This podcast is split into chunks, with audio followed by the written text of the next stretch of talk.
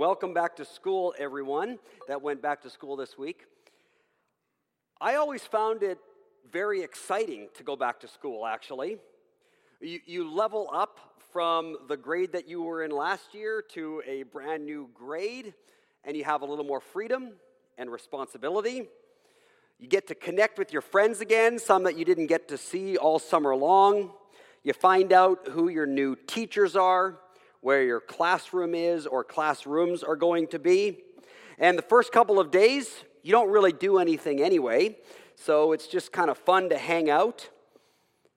And then the work begins. You get a couple of days of all that excitement, and then you're right back into the work. Some of you already have homework by this weekend.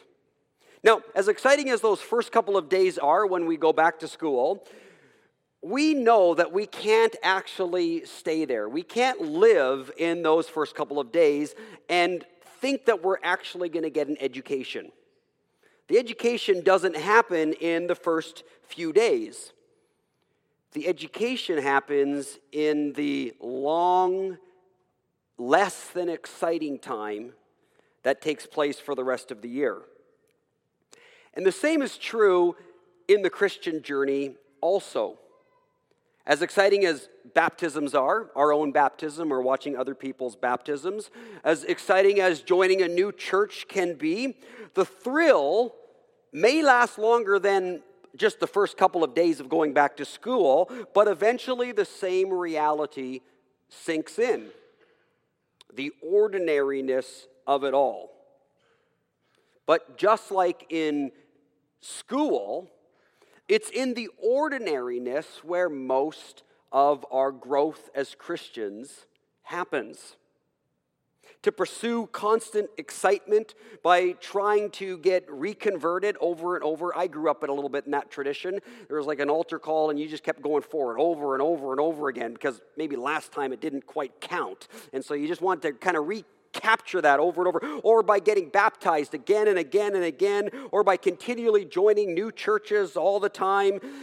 Living like that is like trying to live in the first couple of days of going back to school perpetually.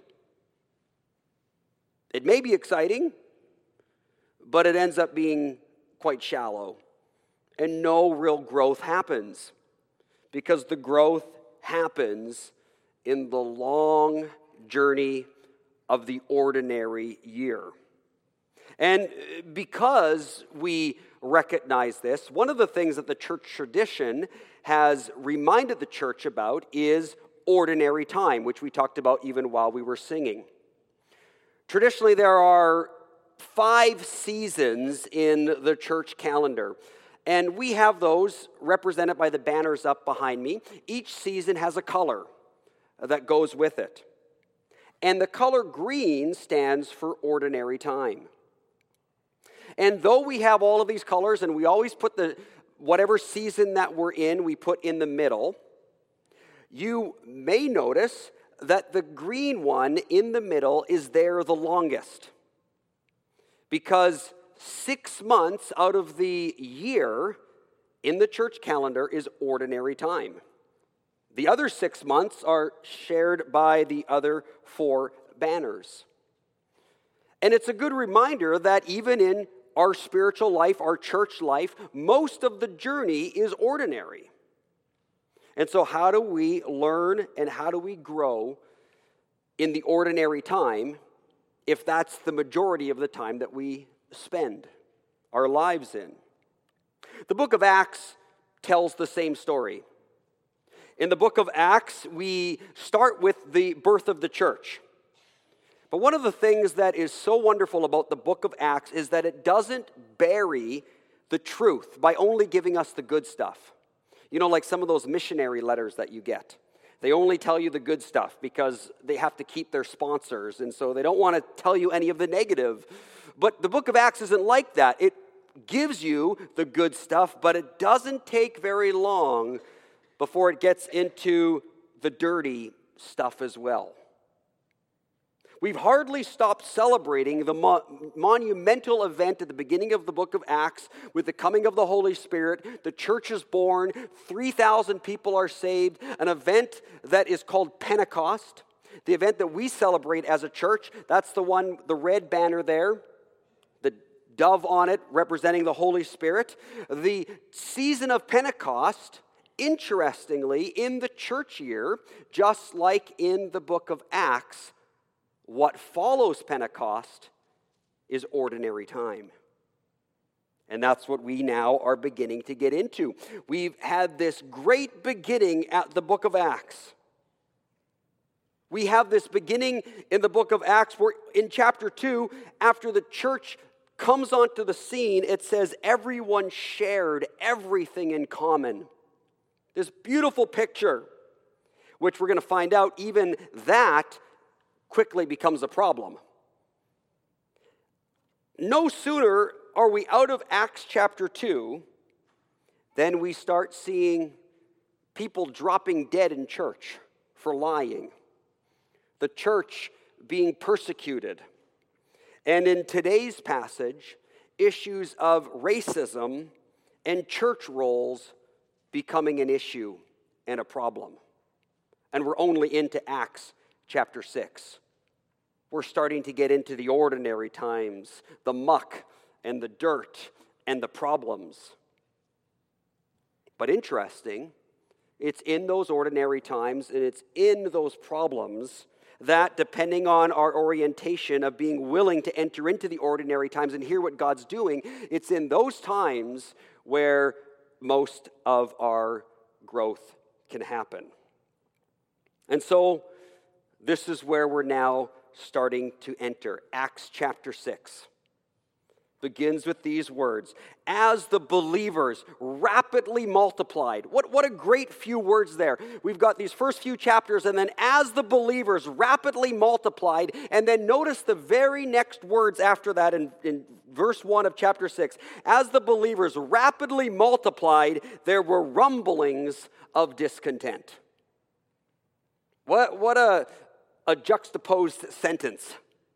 In the same sentence, the believers are rapidly multiplying, and there were rumblings of discontent. The ESV translates it now in these days when the disciples were increasing in number, a complaint arose.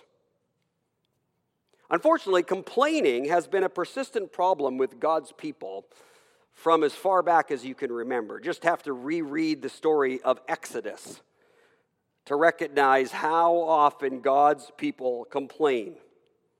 In fact, these words, once more the people complained against Moses and the Lord, is a continual refrain throughout refrain throughout the Exodus story. Grumbling and complaining is a sin that Paul deals with over and over in his letters when he is writing to the churches. And complaining is also the top reason why a number of my friends who've gone into ministry are no longer in pastoral ministry today. They, they just couldn't take the complaining. Now, I'm fortunate that that never happens here at Bethany. And so one of the things I've done, because I obviously need to experience these things as well, is I told you that this summer I, I took a refing course and I got certified, and I refed my first two games yesterday.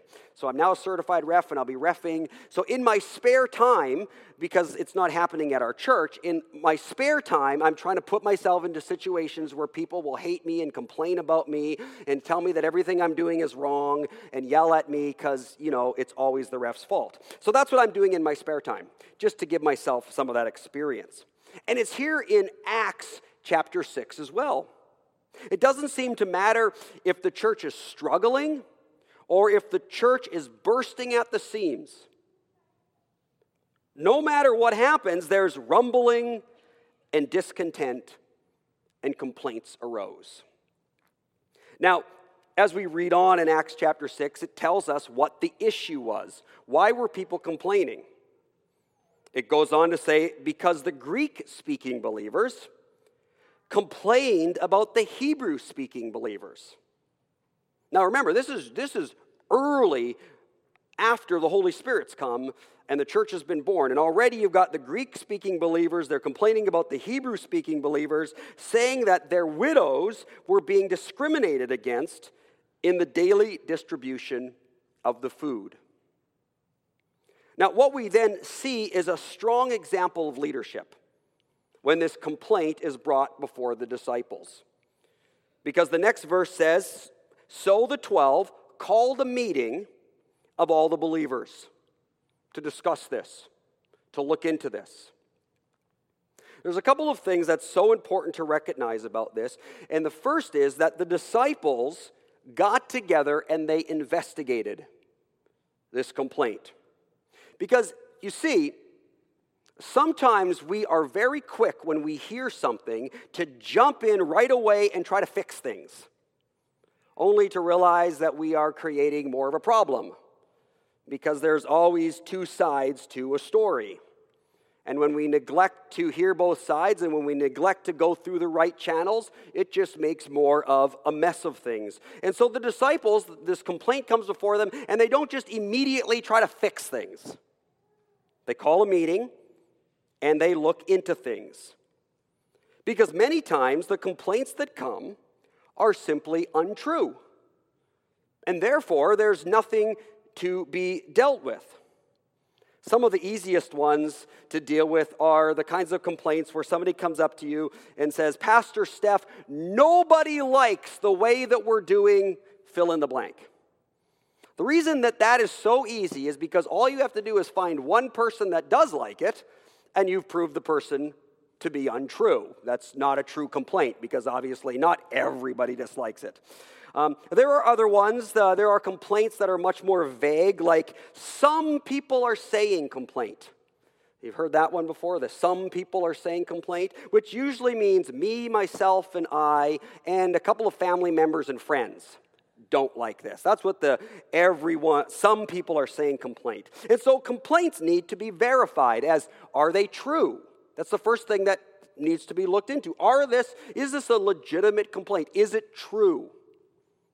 Now, once you've done that, you've called a meeting and you've looked into that, once you've discovered, let's say it is true, even then, it doesn't mean something should be done about it. Because some complaints, even if proven to be true, even if proven to be true by a vast majority of people, are still wrong complaints. The church does not build its doctrine and practices around a democratic vote. That's not how it works in church.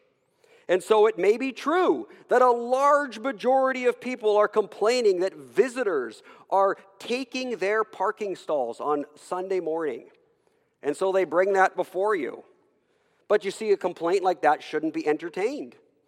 In fact, what should be entertained in a complaint like that is to tell the complainers that they need to remember that they are to put others before themselves that Christ has called us to always put others before themselves. And so, in that situation, the complainers need to be educated on more Christian behavior.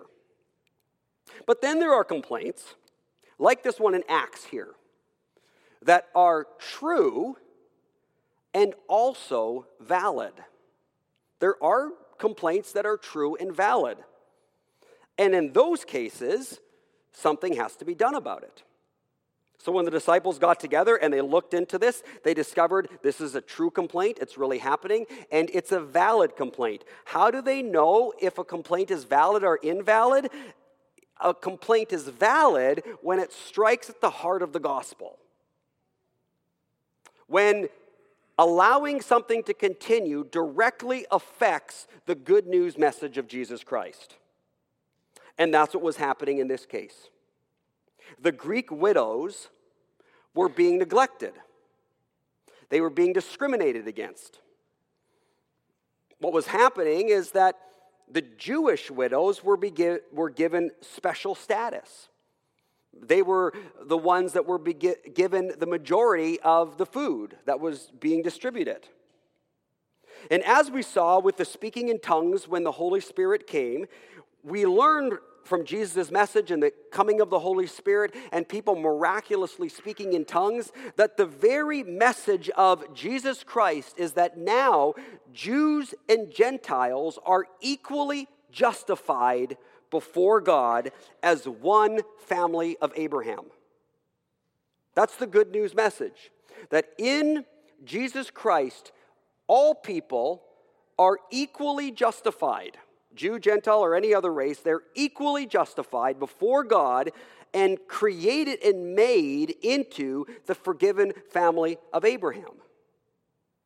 And if that's the good news message, issues of favoritism or racism, like what was happening here, strike at the truth of the message. If you allow things like that to happen, you compromise the message. That's when things fall into a category we call heresy. It distorts the very essence of the message. And that's why this is not something that could be ignored. This is the same message that Paul writes about in Galatians and Romans that we are now one family before God. So, how can there then be discrimination in things like serving widows?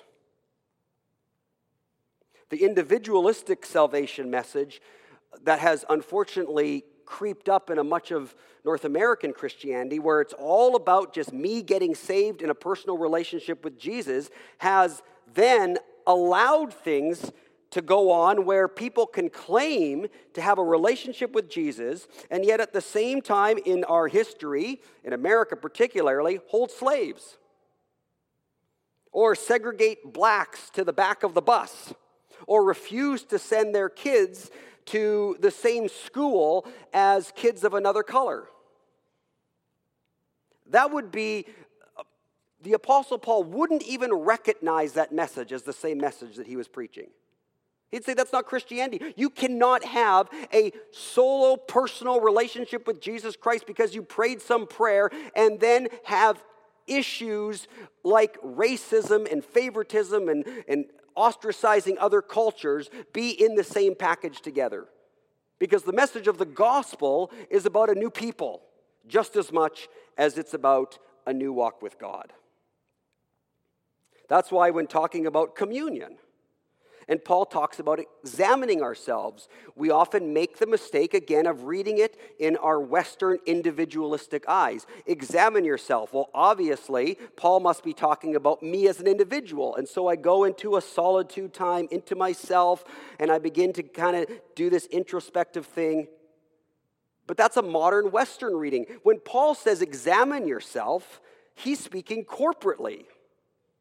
Paul is much more thinking, his letters are much more about the body of Christ. And that's one of the things we Westerners need to get into our mind as we reread Scripture. It's not about me as much as it's about the community. So when Paul says, examine yourselves, he says, examine yourself corporately. And that's why in the First Corinthians context, when he talks about examining yourself, he says there, interestingly, that once again food was being unequally distrib- distributed. Distributed, that's the word. Distributed. He was saying that the people that are rich, they're coming to church first, they're eating up all the food, and when the poor comes, they're being neglected, they're being pushed off to the sideline, no food's left. Um, these communion love feast services that you're having are building walls between the rich and the poor. And then he goes on to say, examine yourself before you partake of these meals together. If that's what's going on and you're ostracizing yourself between rich or poor or in a context of, of slave or free or a context of Jew and Gentile, he's saying that what you're doing is a mockery. How can you call it communion, common union, when there's no common union happening? It's not about just you and God. Tune everybody else out it's about looking around at everybody else and saying, We are one family together. That's why we eat together. That's the heart of the gospel. That's why the disciples found this issue something they couldn't ignore, something that had to be addressed. Because Jesus came so that there is no longer barriers between us and God and between us and one another. And when that happens in the church, like in this food distribution, something needs to be done so that once again, the message of Jesus is being upheld front and center. It's why at Bethany, our mission statement is through the guidance of the Holy Spirit to reach out cross culturally winning, equipping, and empowering people for ministry.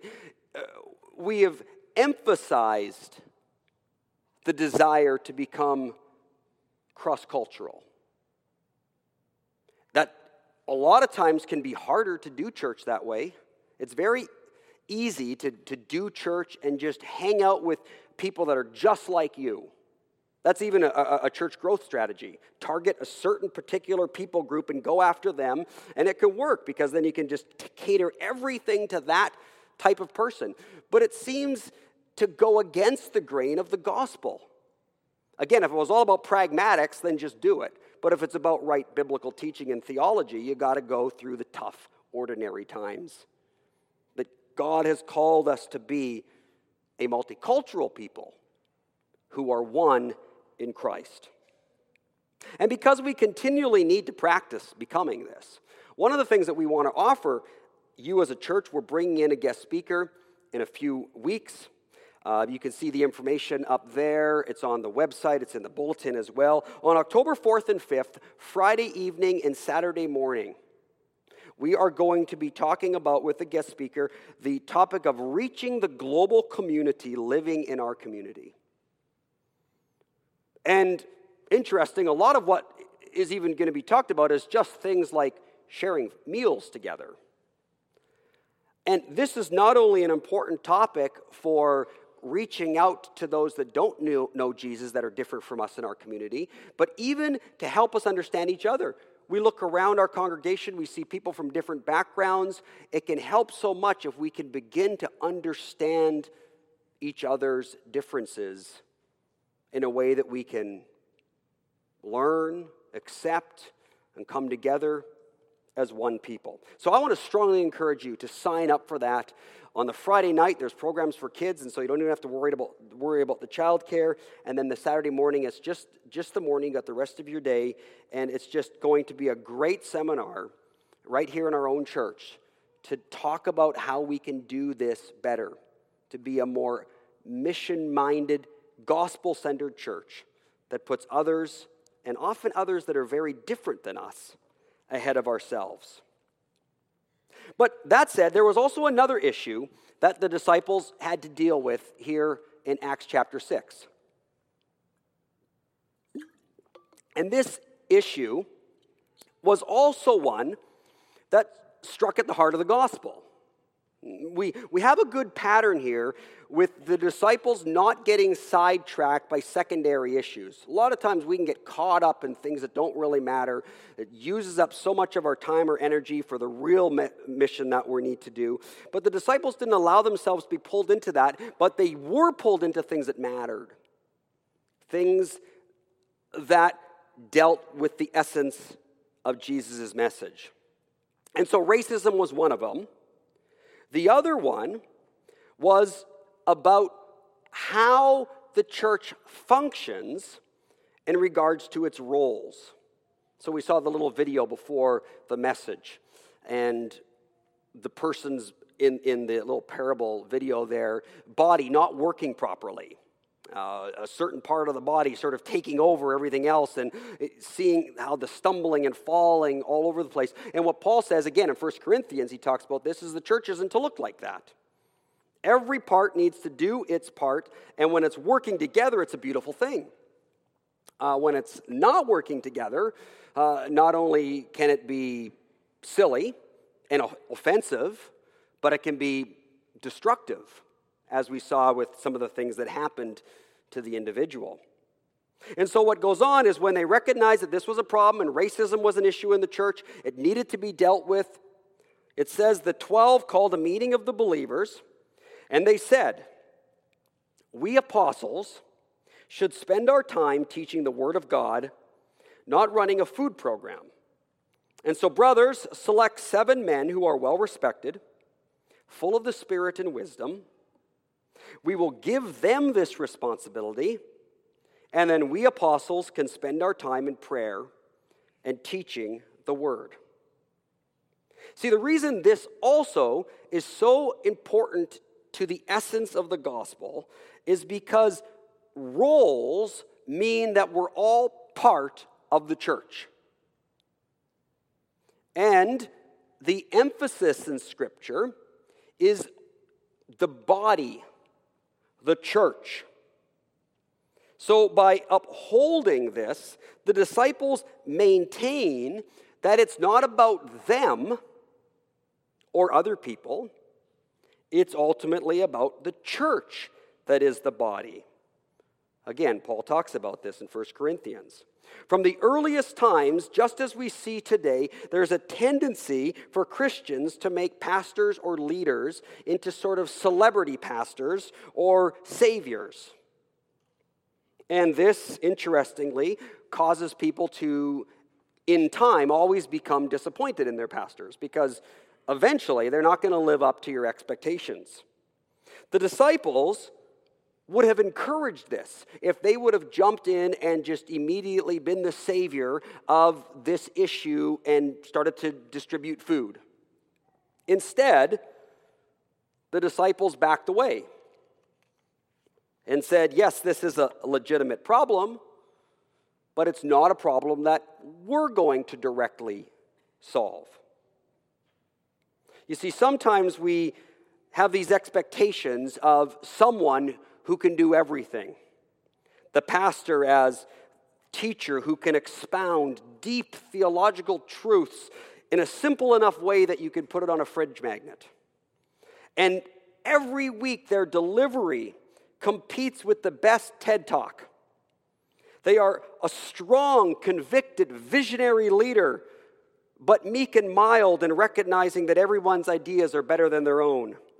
They are Dr. Phil in the counseling office. They are a chaplain who is constantly out and about visiting at hospitals and seeing the shut ins while spending ample amounts of time in solitude studying and praying. They are regularly out in their community evangelizing the neighborhood, but not neglecting the believers in their own church. They're comfortable with seniors and they're comfortable with teenagers, and they involve themselves with the kids' programs once they finish up with the Wednesday night men's Bible study. And of course, they do all this as soon as they get back from their missions trip to Africa, all the while keeping their family in perfect order. Now, of course, no one person expects all of this of their pastor. But if every individual in the church expects one of these things from their pastor, it collectively amounts to the same thing. The disciples wanted to make sure this kind of thinking didn't happen.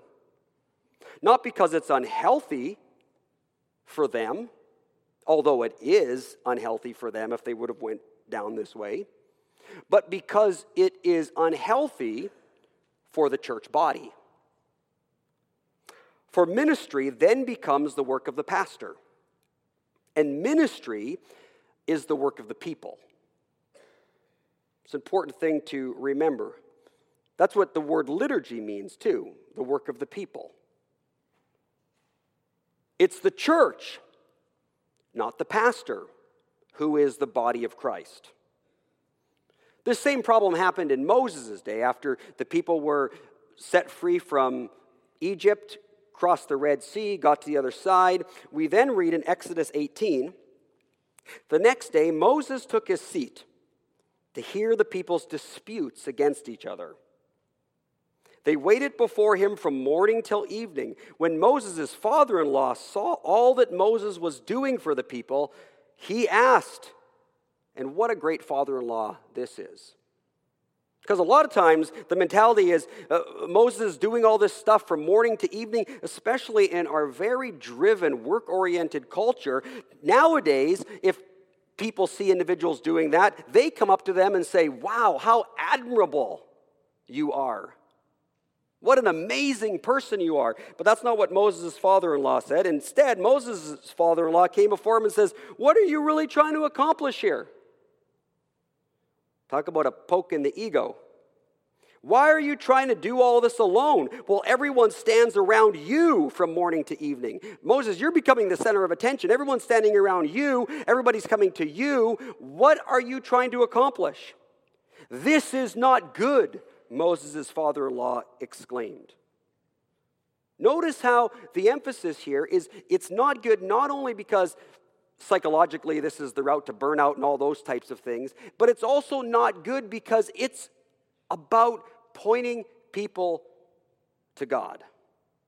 And if everyone's standing around you, Moses, looking for direction from you, and you are the center of everything, this isn't good. You're going to wear yourself out and the people too. This job is too heavy a burden for you to handle all by yourself. Now listen to me and let me give you a word of advice, and may God be with you. You should continue to be the people's representative before God, bringing their disputes to Him. In other words, if you are to represent the people before God, bringing the people's disputes before God, that's called prayer, that's intercession. And then he goes on and says, Teach them God's decrees and give them his instructions. Show the people how to conduct their lives, but select from all the people some capable, honest men whom, who fear God and hate bribes. To me, it seems obvious that when the disciples were brought with the problem that they were brought before in Acts chapter 6, that this was immediately where their minds must have gone to. Because it almost says the same thing. Moses, you need to dedicate yourself to prayer, bringing the people before God, interceding, and teach them God's decrees. That's your job, Moses. Intercession and teach the people God's decrees, give them instruction. And then select people to do the other work. What did the disciples say? They said, We need to de- dedicate ourselves to prayer and to teaching God's word. And then they selected other people to do the other work. It's not that running a food program is bad. That's not what the scripture's saying. That's not meant to be heard in a negative, derogatory way. The food program did need to happen, or else the disciples would have just ignored it and said, This is not necessary. It did need to happen. They were even clear that they needed to appoint wise people of good repute, full of the Holy Spirit. Just like Moses was supposed to appoint honest people, people who fear God, people who hate bribes. So these were important things, they needed to happen. You needed to put people that were godly and spiritual in charge of these things. And so the issue isn't one of importance, but of the body. The body is made up of many parts. Some preach, some pray, some administrate, some lead, some sing, some create, some are hospitable. On and on it goes. The issue was to keep the church the church. The focus becomes the church, Christ's body, not on the Savior pastor or just as equally the scapegoat pastor the Savior pastor who everything for the salvation of the church depends on him, or the scapegoat pastor where everything that go, has gone wrong in the church is blamed on him. The, the disciples are saying there's no place for that in the church. It's about the body. We do this together, we're a team. Just before the Reformation, things in the church had gotten to the point where everything that was done depended on the priest. Even praying, you did that through the priest. Even reading scripture, you did that through the priest. Everything was done through the priest. And in time, what came with that is that that was the highest calling, and everything else was kind of second class. One of the things that the reformers reminded the church of was the concept of the priesthood of all believers that we are all priests, There's not just one priest. We're all priests. We all are people that can come before God, pray, read scripture, and that all of the different things that we do, when done to the glory of God, are spiritual and important. Martin Luther even went so far as to say that when a man changes his child's diaper, and does it to the glory of God. I'm not sure how you do that to the glory of God, but obviously it can be done to the glory of God. I also appreciate the fact that Martin Luther actually said when the man does that. Good for Luther. That means he changed diapers. He didn't just leave it up to his wife to do that. Um, and, and what he was saying is that things like changing a child's diaper, being a good father, mother, the employment that you have, or you're volunteering in your community is just as holy as preaching and teaching. In fact, if the preaching and teaching is, is, is hypocritical, it's even more holy. It's not about the roles, but it's about functioning as a body. That's important. See, we fall into the same danger today, this same pre Reformation danger today, when, as I know from my own ministry, we feel that a hospital visit from anybody else other than the pastor is somehow not valid. Some people even go so far as if a pastor does visit them, but it's not the senior pastor, it's not valid. Uh, what we begin to find here is that we're going right back into the pre Reformation times as somehow certain pastors with certain status are extra holy. And that their special touch or their special visitation is sort of more of a blessing it's, it's like when, and I know sometimes this is just done as, you know, the token honor thing, but it's kind of like when us pastors were invited over to a meal for other people's house, and then they always, when it comes to grace, they turn to the pastor. And I'm like, you know, I don't have any, any closer connection with God than you do. I have a certain role in the church, you have a certain role in the church, and your prayers are just as legitimate as mine. Now, I know sometimes it's just to honor the pastor that's there and that, but again, we got to think through at times what are we communicating? What are we saying? Are we elevating certain roles as higher than other roles?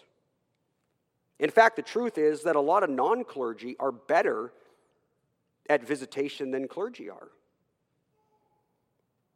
It's also silly and unbiblical to comp- compare clergy to each other because we all have different personalities. That's what 1 Corinthians also about. Oh, I like this pastor better. I like that pastor better. Paul and, and Paul uh, uh, again says there should be no place for that in the church. Some pastors will be better at this. Some pastors will be better at that. Some pastors will be better at that. That's just the way it is. They're all going to have their strengths and weaknesses. We work together. It's the same with the non clergy. That we shouldn't be comparing each other like, well, how come so and so doesn't invite people over to their house as much as I do? And they don't, well, maybe they don't have the gift of hospitality that you do. So there's no room for comparison. We have different roles, different abilities. And a healthy church is a church where everyone plays their role. There's nothing more annoying when I coach soccer than, let's say, the uh, defense isn't doing very well and I've had, I've had to do this many times, and one of my forwards runs all the way back to try to help the defense out. I don't know how many times I've had to, you know, sub these kids off, and I say to them, running back and helping the defense when they're, when they're in trouble does not help the team. Because you run back to help them, who do they pass it to now? If, if, if you start playing that way, you might as well go back to four year old soccer. Remember four year old soccer? The ball goes this way, the entire team goes that way. And then the ball goes this way, the entire. It, it's terrible. You have to play your position. And sometimes you have to be patient and wait for some of those other positions to figure out what's going on so that when they do, they have someone to pass it to. So the mentality is thinking as a team. See, if we think as individuals, we think they're in trouble, I should do something to help them. But if we think as a team, then we think I need to keep my position so that I'm ready for when the pass comes. We need to think that way as a church as well.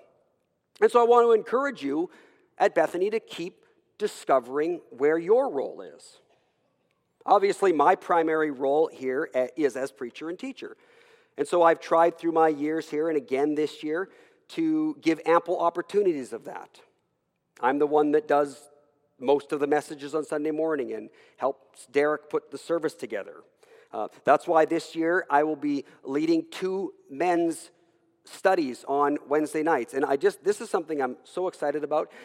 I was going to be leading one men's study on Wednesday nights every two Wednesdays. There have been so many men that have signed up that I'm now splitting it into two classes because I want them to be small enough for some good discussion. So one group's going to be meeting from on the first and third Wednesdays of the month, and the other group's going to be meeting on the second and fourth Wednesdays of the month. So for all of you guys that are signing up, and you still can sign up, this week I will send you the information of which group that I put you in. But that's exciting. Also, Friday nights, we'll be doing a, a class on the Trinity. Such a foundational doctrine to help us understand more of who God is, who his character is. Because if we don't get God's character right, everything else goes out the window. If we have wrong ideas of who God is, then everything else we do and say and act uh, misses the target. And so we're going to spend some time on Friday nights uh, working through the doctrine of the Trinity. Uh, my wife's also going to be leading a class on how to read the Bible, how to understand the different genres of Scripture. Uh, Sunday mornings now, uh, at, at uh, 9 o'clock, we had our first one today. People are gathering together for prayer, and I'm leading some different prayer times. I encourage you to be part of those things. those are the ways that I can serve you as your pastor in my role. There are many ways that you can serve this church too. There are a lot of people right now that are having to miss this service and some of them told me they're going to even listen to this sermon later this week online because right now there's a crew in the kitchen that's getting our barbecue for after the service ready. And they're blessing us and ministering to us and even sacrificing of their time so that they could be in there so that after this we can fellowship. There are people right now teaching our children. There are many roles. We've got ushers, we've got all kinds of people playing their part in the community here and outside. See, in Acts 6, the disciples knew the importance of this complaint. It was true, it was valid, it was legitimate. Because it had to do with the core of Christ's mission. It wasn't a non essential. It wasn't people complaining about the fact that they didn't like the centerpieces or whether they should have a trio or a quartet that's singing. It was about things that mattered that were central to Christ's mission. It was about Jesus' fulfilled Old Testament promise that his call to save people from all nations to be part of the one forgiven Abraham family had now come in Christ and the Holy Spirit and was now beginning to be lived out. And therefore, there is no place in that community for favoritism or racism. But equally, the disciples knew the danger of people elevating certain roles and people into places of almost godlike stature. And so they purposely limited their work to avoid creating that kind of special class of people. And they said, no, we have a role, other people have a role, and that is going to protect the community to keep Christ at the center and the community as the body rather than beginning to make idols out of people. These are what we're being dealt with in this first few verses of Acts chapter 6 and why it was so important. We're one body. Being Brazilian or Egyptian gives you no special status in the family. Just as preaching or administrating a food program gives you no special status. It's also important to limit your role and not try to do and fix everything because there's no Savior but Jesus. It's the whole church, not celebrity pastors or charter members who are the body of Christ. It's the whole church. That is why the disciples made such a big deal about this in Acts chapter 6. And it's going to take the rest of the book of Acts. In fact, the rest of the New Testament letters and all that comes following this to hammer out the implications of it. Because though it is true and we get it at one level, it's really hard to put into practice. And most of the New Testament is about hammering this home over and over and over again and constantly reminding the church that this body of Christ, forgiven Abraham's people, are who we are meant to be, and calling us back to that again and again. Let's pray. Father God, we thank you that you have so much patience with us, and that alone should encourage us to have so much patience with one another. Help us, Lord, to live out the truth of this, uh, to be a church family that keeps Christ at the center and all the things that divide us. May we see they, those things as things that can strengthen us when we work together with them and live out who you've called us to be. Because, Lord, it is when we are living that out that those that do not know you best see you. You are a God who is triune. That means you are a God who is three but one. You're a God who's diversified but one. And you have made us in your image and have restored us to reflect that triune image. Diversified but one. It goes right to your character. Amen.